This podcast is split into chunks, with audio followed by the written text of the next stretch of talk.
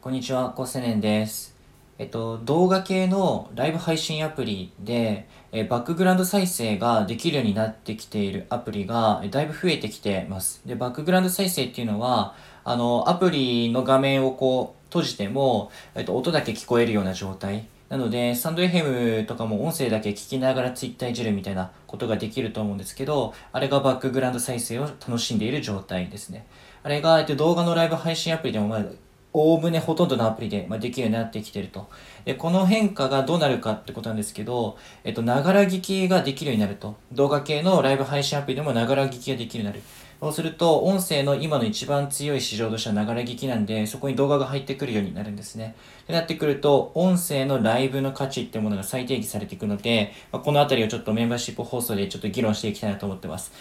宣伝です。じゃ、またね。